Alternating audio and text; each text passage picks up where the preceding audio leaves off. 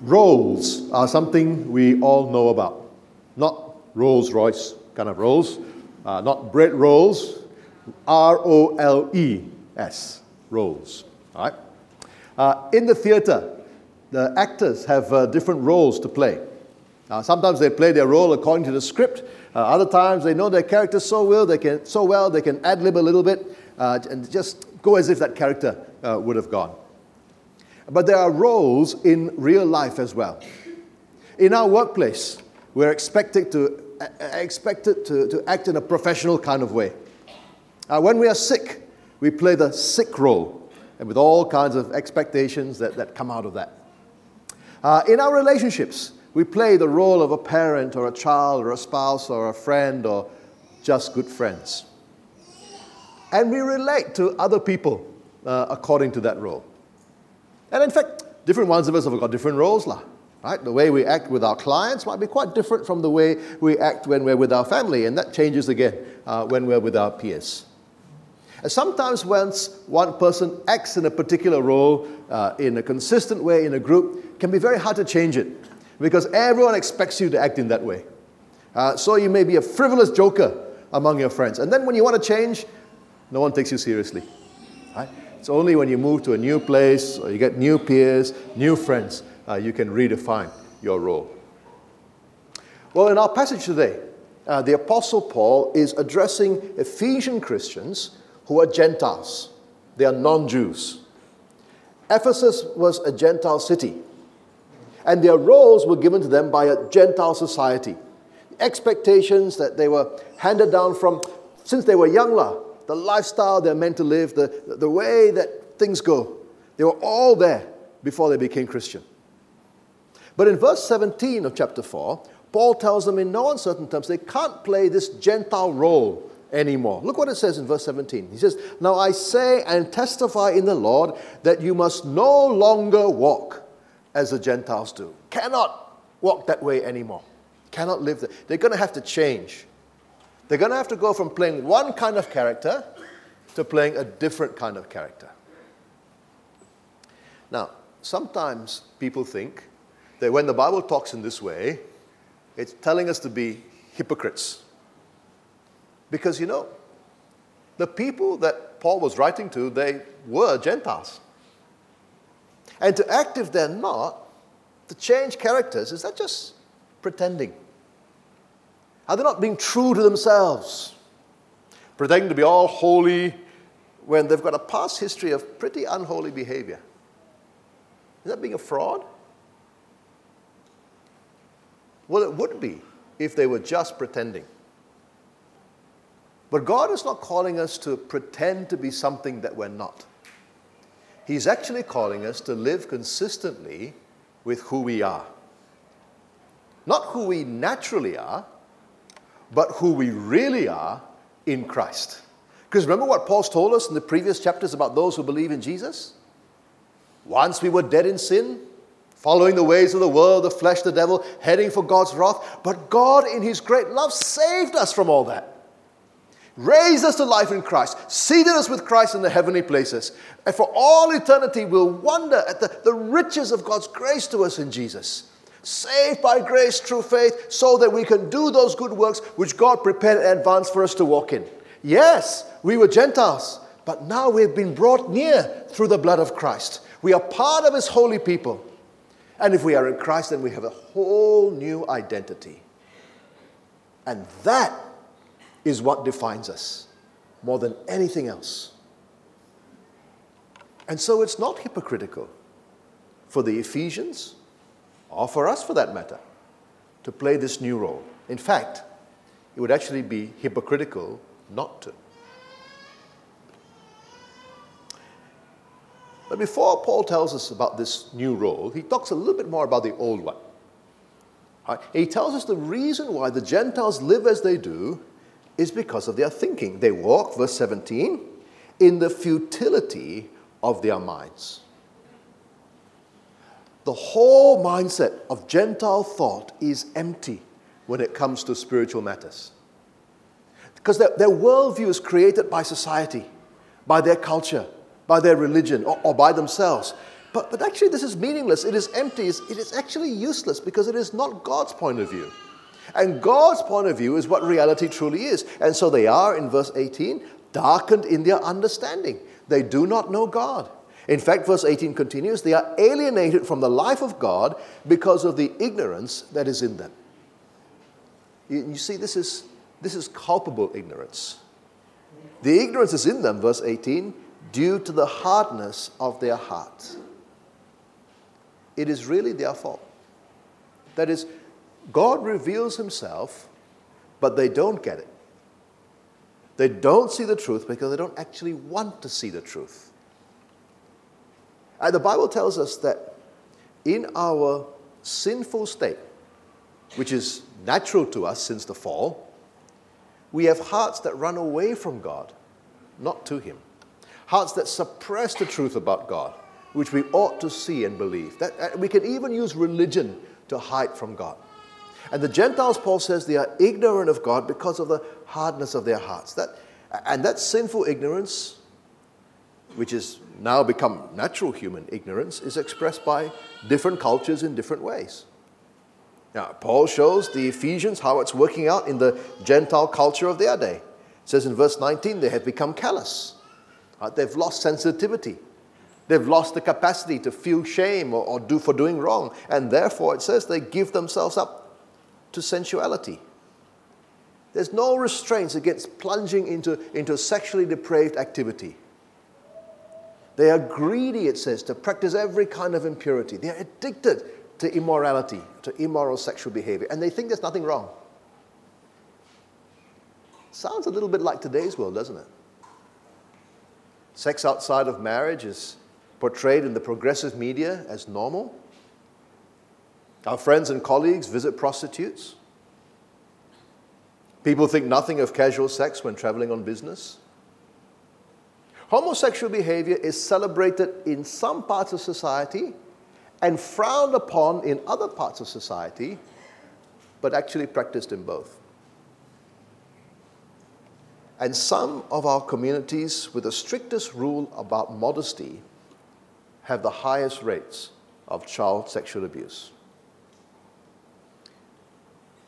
the Christians Paul was writing to, they were living in a perverted society. And actually, so are we. The temptation for them and the temptation for us is just follow society. La. Just go with the current. Just go along. And so in verse 20, Paul tells them, and the Spirit tells us in no uncertain terms, that is not the way you learn Christ.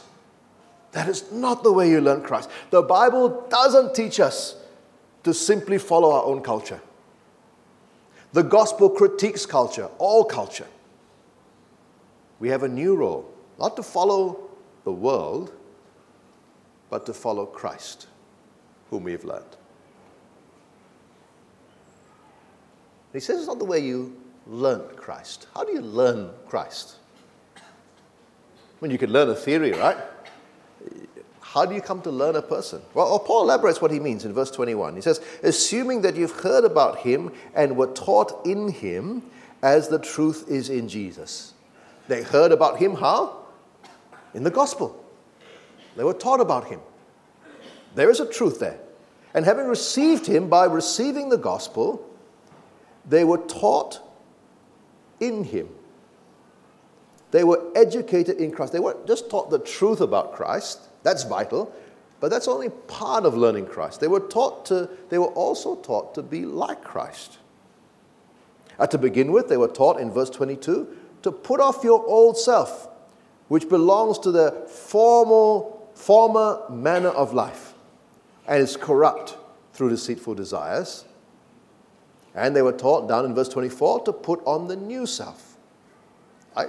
So 22, put off the old self. 24, put on the new self. But between verse 22 and verse 24, what is there? Verse 23, yeah? And that's very important. Because Paul is not just telling them to change their behavior. Before they can change their behavior, they have to change their thinking. And so he wants them in verse 23 to be renewed in the spirit of their minds. Friends, the Gentile worldview was ignorant of God. And so, until they've seen the world from God's perspective, until they've understood who they are in Christ, if they've understood their forgiveness, their position, their destiny, the Ephesian Christians can't put on this new self. It's only once they know their new identity, they're able to play their new role. And their motivation will then come from the inside, not from rules and regulations that are, that are placed on their shoulders.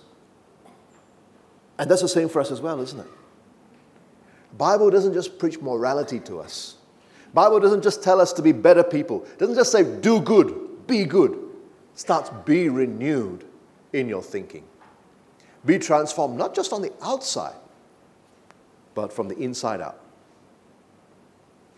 Be renewed in your mind by understanding Christ. Know that in Christ you have been given every spiritual blessing, that you have been chosen, redeemed, forgiven, adopted, sealed by the Spirit. Know the hope to which He has called you, the riches of the glorious inheritance in the saints. Know that you were dead, but by His mighty power, He's, he's raised you to life. Know that He's seated you in the heavenly places with Christ, that you're included among God's people when you put your trust in Jesus, no matter what your background. Know that by His death on the cross, He has redeemed you, He has reconciled you with God. Know the fullness of the love of God that He has shown you in Jesus. Be renewed in your thinking. And then, having understood your identity in Christ, you can, in verse 24, put on the new self, created after the likeness of God in true righteousness and holiness. Now that you're the new person, you have a new mindset and you play the new character in the drama of life. A character that has already been created, not by your own efforts to reform yourself, but created by God created in Christ Jesus to do good works which God prepared in advance for you to do. A character who has been declared holy and righteous through the truth, the gospel message about the death and resurrection of Jesus. A character to be holy and righteous now in her behavior as well.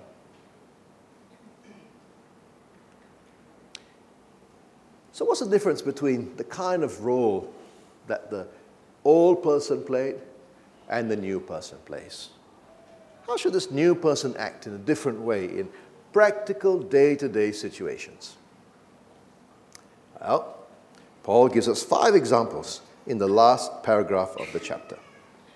Now, the first one is in the area of speech, verse 25.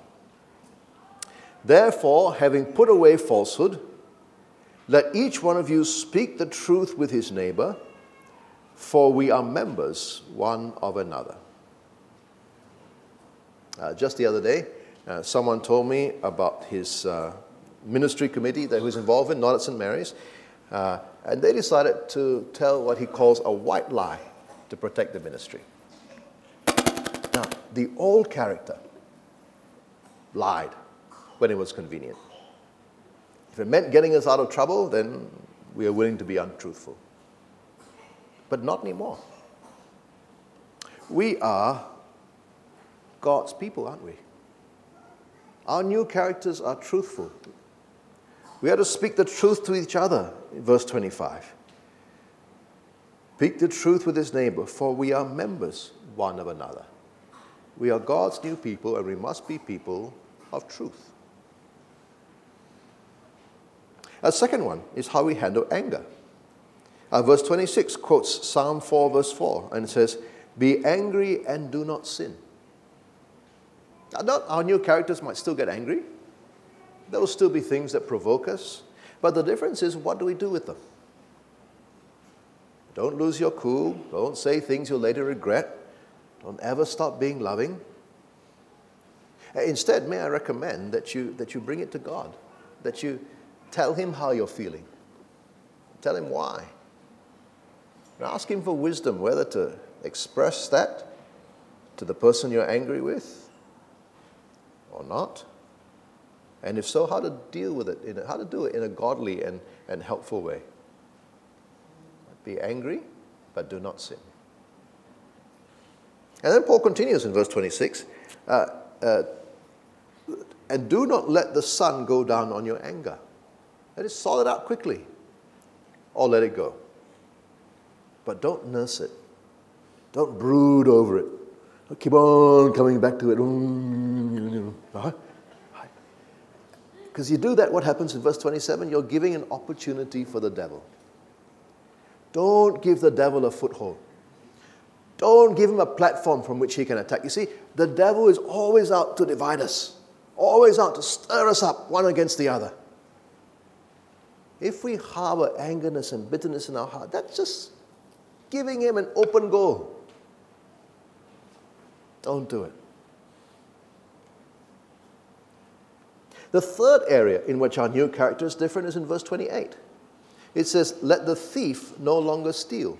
Now, Paul's talking here about professional thieves, they don't do any other work. But we don't have to be a full time thief in order to steal. Right? We steal if we lie on our tax forms, we steal if we use pirated. We don't have videos anymore, do we? What do we do? Pirated what? Software, okay. we steal if we photocopy the whole textbook. We steal if we plagiarize someone else's work. Uh, we steal if we take anything that doesn't belong to us for our own purposes. Friends, stealing is not part of our new characters. And so, if we are thieves, then we need to stop. Let the thief no longer steal, uh, but rather, verse 28, let him labor doing honest work with his own hands. Right? The word labor there is toil, it's hard work. Right? Sometimes stealing is easier. Right? But this former thief is now meant to do honest, good, hard work with his hands. And he doesn't just do it to support himself, he works hard in verse 28 so that he may have something to share with anyone in need. Right? Giving generous, generously to others, that is the very opposite of stealing from them. And friends, that is our new role. Uh, we're to work hard, not so we can say how great we are and what we've achieved, but so we can be generous. Now, our capacity for, for the quantity of our generosity might change, might be different depending on, depending on uh, uh, well, our capacity. The quantity of our generosity might change depending on our capacity, but the quality of generosity, the disposition to be generous, uh, that's for all of us, isn't it? Generosity is part and parcel of the Christian lifestyle because God has been generous to us. The fourth area, which we have a new role again, is again in our speech, but a different dimension of it. Look at verse 29. It says, Let no corrupting talk come out of your mouth. The word corrupting there means bad, evil, um, uh, rotten, that kind of thing. Right? In our natural state, in our sinful state, uh, we are full of evil talk, rotten words. Uh, we gossip, we complain, we slander, we say unkind things, we verbally abuse others, we use vulgar words, we use dirty language, we talk bad about people behind their back. And now Paul says, no more. Right? Let no corrupting talk come out of your mouth. Because you've got a new role. Your old character, which used to talk in that way, take it off. And the new you, well, the new you uses words to build and not destroy, to serve others, not to put them down, to speak the truth in love, to edify God's church. And so only speak, he says in verse 29, only speak as is good for building up, as fits the occasion, so that it might give grace to those who hear. Before speaking, always ask these questions Is it true? Is it loving? Is it helpful in this situation? Right? Is it true? Is it loving? Is it helpful in this situation? We want our words to be a blessing to others, not things that, that, that, that harm. A few weeks ago, I shared, uh, and most of you were here, but let me share with you about two stories I heard uh, in, in, uh, in a very short period, in one single week. Uh, one of the people from, from our church uh, said before he became a Christian, his mouth is always putting people down, putting people down, putting people down. People are always scared of him. Right? And now he's such a lovely man. Uh, and his old friends go, huh, what happened? Right? It's because he's, he's following Jesus now. He's changed that role, got his new role. Um, the other one, my non Christian taxi driver, told me about former colleague of his in his previous job, went for a reunion. Hey, this guy, the way he talks is so different. Right? Before using all full of foul language, and now suddenly, well, not suddenly, like many years later, I meet him and he's not, he's, he's different. And he asked him what, it, what happened, and it turns out he became a Christian. In fact, he was a pastor in Singapore.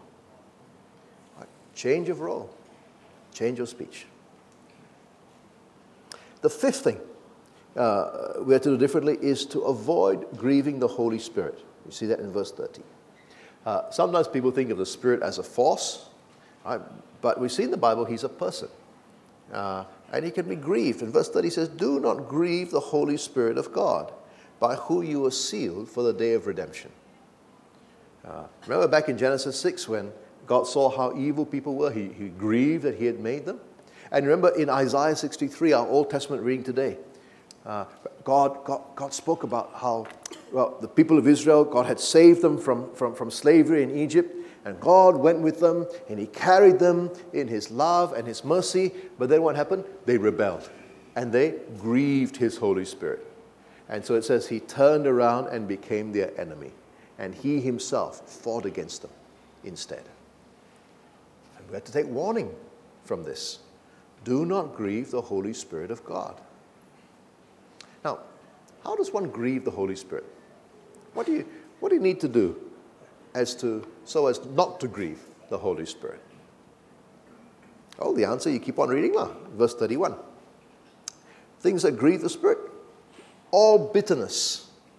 Oh, that's animosity, harbored resentment, wrath, or, or better, rage, right? angry outbursts of someone who's lost their temper. Anger. That's the, the, the word that is a festered one that's not handled in a righteous way.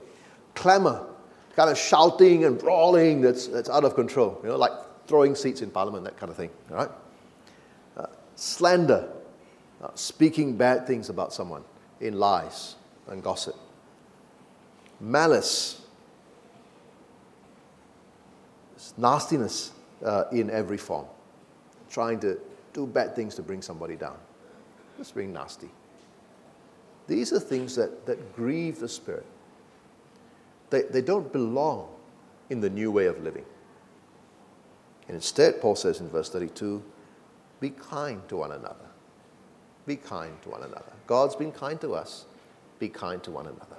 Be tender hearted, which means be sympathetic, be gentle, be sensitive to one another. That's, that's what that is there. And it says, and forgive one another as God in Christ forgave you. Friends, God forgave us our biggest debt, a debt that's so big that we could never repay. And He even didn't wait until we had repented to do something about that. While we were still sinners, Christ died for us. He took the first step, and that was so costly. And so we can come to Him in repentance and faith, and He is able to freely forgive us. And you know what? Actually, we should be willing to take the first step to heal relationships as well, even when we are the ones who have been wronged. Uh, the first step may be to decide not to nurse a grudge, or it might be to confront the offender with his fault. And if they repent, then to forgive them, even though it hurts. The Bible doesn't say it will be easy. The Bible doesn't say we won't carry the scars of our decision, but forgiveness is a decision. And once we've forgiven, we've forgiven now. It doesn't mean we give the person the chance to sin against us again. It Doesn't mean if they've broken the law, they shouldn't be punished by the authorities. It Doesn't mean it's, we can just forget about it. Not told to forget, told to forgive. But what it does mean is that we don't seek revenge on the person. We don't nurse that hurt in our hearts. And we don't spread the bitterness to other people as well. And when we're tempted to nurse bitterness, what do we do? Well, we remind ourselves that we've been forgiven and we choose not to, not to dwell uh, on the offense anymore. Just, just like the times, you know, when you feel guilty again for the things that you've done wrong, and you're like, hey, wait, wait, God forgave me. Yeah, God forgave me already. What? So don't worry about it. Don't think about it for yourself. Do the same for other people. I've forgiven them already. Don't dwell on it. Forgiveness may be hard, but God is not asking us to do anything for Him that He hasn't done for us. God forgave us, and so we ought to forgive one another. So, sisters and brothers, if you are a believer, then you are a new person in Christ. And Paul's telling us here fling off the old role that you've been performing, right? Assassinate the old character. Be renewed in your mind through the gospel and put on the new role. Live the new life. He's going to say in the next passage, Be imitators of God in chapter 5, verse 1 and 2. Walk in love as Christ loved us and gave himself for us, a fragrant offering and sacrifice to God. He gave himself. He died to take our punishment. He gave himself for us on the cross. He is our role model. We follow his example of love. And if we live this life of love, then we won't be that foul mouthed, dirty talking, vicious, perverted, gossip, thief, all these things from over here. We'll be the gentle, kind, generous, compassionate, forgiving, and good person over here. But remember, it doesn't come automatically. In fact, it doesn't even come automatically with minds that have been changed by the gospel. It requires those minds to engage in deliberate, ongoing, conscious effort. He says, take off, put on. It means I need to keep checking myself with my renewed mind and say, hey, am I doing this the old way or am I doing it the new way? Am I deliberately following the new role that God has given me or am I slipping back into the old role? Right? There's a deliberateness about that. And I to deliberately choose the new role every time time after time after time, deliberately, until it becomes habitual and becomes ingrained as part of my character. So, brothers and sisters, be who you are. Stop playing the old role. Change your mind. Start playing the new role, like Jesus. Let's pray.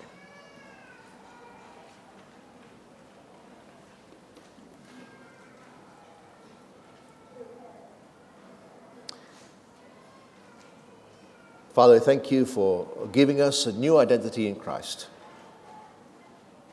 And we pray that you help us to live this new life that you have given us. And where there are places that we need to change, where we need to get rid of the old ways of doing things and to put on the new ones, uh, please would you show us? Please would you help us? Uh, please especially help us not to grieve your spirit, but instead to imitate your son. And we ask this in his name. Amen.